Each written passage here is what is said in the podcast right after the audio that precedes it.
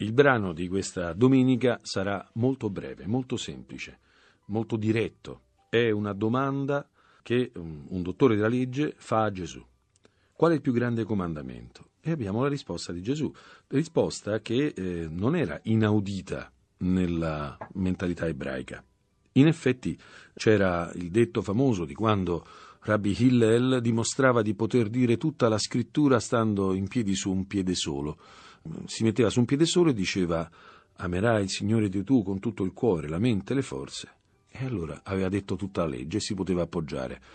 Per cui si sapeva questa cosa qui, che il comando che compare al capitolo sesto del libro del Deuteronomio, versetto 4 e seguenti, è il cuore della legge. Infatti questo enunciato viene ripetuto da un ebreo osservante almeno tre volte al giorno. Ed è il cuore di tutta la realtà e attraverso questa parola noi possiamo spiegare eh, tante cose, possiamo spiegare l'uomo, il cuore, l'anima, la mente, dice questo testo di Matteo, il testo originale di, eh, del Deuteronomio parla del cuore, la mente e le forze. Ma al di là di questo, il fatto che eh, capire che il cuore è il rapporto con Dio, l'amore verso Dio che è un rapporto che richiede un amore autentico. Noi vediamo tutto il tuo cuore, tutta la tua anima, tutta la tua mente. Eh, uno dice, beh, forse è un'esagerazione, beh, eh, come si potrebbe dire di meno? Eh, come si potrebbe dire in un'altra maniera? Voi pensate a una dichiarazione d'amore di questo genere, un eh, fidanzato dice eh, alla propria futura sposa, cara io ti amo con parte del mio cuore, con parte della mia mente, beh, non sarà molto allegra la destinataria di siffatta dichiarazione. È chiaro che bisogna dichiarare un amore che eh, non ha esclusioni, che non ha parentesi, va da sé. Quello che veramente lo scriba non aveva chiesto era il secondo comandamento. Lui aveva detto qual è il più grande comandamento e Gesù risponde amerai il Signore tuo con tutto il tuo cuore, con tutta la tua anima, con tutta la tua mente. Questo è il grande primo comandamento. Il secondo poi è simile a quello. Ecco, questo non l'aveva chiesto lo scriba.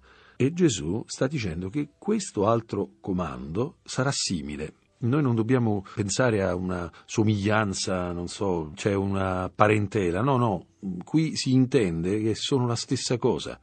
È omologo, è la stessa realtà, cioè fare il primo è fare il secondo. Amerai il tuo prossimo come te stesso. Da questi due comandamenti dipendono tutta la legge profeti. Appunto, i rabbini facevano dipendere da un solo comandamento, no, qui diventano due. Qui si passa dal rapporto esclusivo con Dio al rapporto con il prossimo, come una realtà omologa, coerente, collegata, simile, cioè c'è una coerenza fra queste due realtà. In effetti, è possibile amare Dio senza amare il prossimo? Chi dice di amare Dio che non vede, e mentre non ama il fratello che vede, dice la prima lettera di Giovanni, è un mentitore. Allora, impossibile, veramente, se noi ci pensiamo un po' seriamente, com'è possibile dire di avere un rapporto autentico con Dio senza avere un rapporto serio, radicale, d'amore con il prossimo? Va da sé che il nostro tentativo spesso è quello di mettere questo baratro fra il rapporto con Dio e il rapporto con gli altri, mettere questa distanza, pensare di poter fare un cristianesimo da sagrestia, è una prassi totalmente estranea a questa realtà religiosa. Pensare al cristianesimo come un fatto privato è impossibile. Se uno ama Dio, non è che lo ama qualche volta, lo ama sempre. Dove lo ama? Lo ama nel prossimo, lo ama nelle cose che fa, compie la sua missione, porta avanti qualche cosa che permea tutta la sua vita. Ma come può essere pensato da, da, da qualcuno che si possa articolare nella propria mente di avere dei gravi problemi con il prossimo e di non avere problemi conseguentemente con Dio. È impossibile. Avere problemi con il prossimo vuol dire avere problemi con Dio, perché le due cose sono assolutamente a basi comunicanti. Anche perché, primo, il nostro creatore eh, è comune, siamo figli dell'unico padre, ma ancora di più noi non siamo scissi, noi siamo una cosa sola.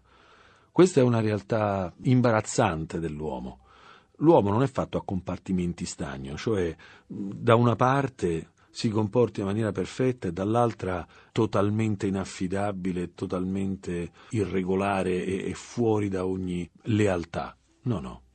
Chi è fedele nel poco, dice il Vangelo, è fedele nel molto.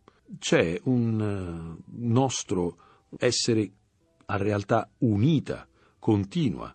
Se una persona è veramente fedele a Dio, è sicuramente veramente fedele al prossimo e anche Viceversa, se una persona è veramente fedele al prossimo, sicuramente sarà fedele a Dio. Eh, se eh, apre veramente il cuore al rapporto con Dio. Va da sé che c'è una profonda unità. Noi crediamo di poter separare le sezioni della nostra vita, ma questo non è vero.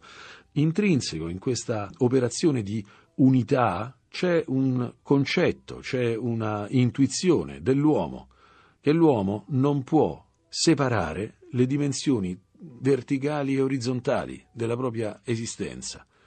Amare il prossimo come se stessi vuol dire amare Dio con tutto il cuore, la mente e le forze. Amare Dio con tutto il cuore, la mente, l'anima si traduce automaticamente per forza in rapporti di amore con il prossimo.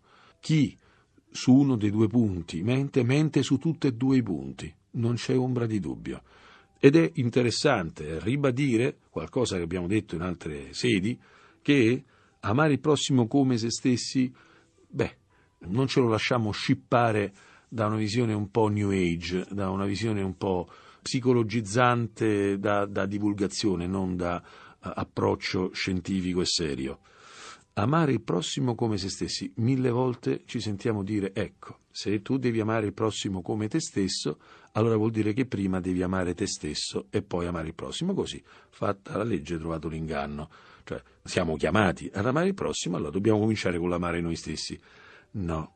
Eh, a parte il fatto che amare se stessi è talmente complicato che uno comincia e non finisce mai. La realtà è che qui viene data un'altra chiave. Amare il prossimo in quanto me stesso. Nel rapporto con gli altri guarisco anche io con me stesso. Infatti perdonate e vi sarà perdonato, date e vi sarà dato. Siate misericordiosi e troverete misericordia. Allora il punto è che dal mio rapporto con gli altri dipende molto del mio rapporto con me stesso. Dal mio rapporto con Dio dipende molto del mio rapporto con me stesso. Io non mi identifico da solo, io mi identifico trovando i miei confini nel rapporto con gli altri. Io non mi identifico da me stesso, io trovo chi sono per Dio che mi ha creato e allora capisco chi sono. La nostra realtà è una realtà relazionale, ma certo che Gesù che conosce veramente l'uomo, e questa parola è una di quelle parole che mh, restano lapidarie nella storia, segnano la, l'umanità.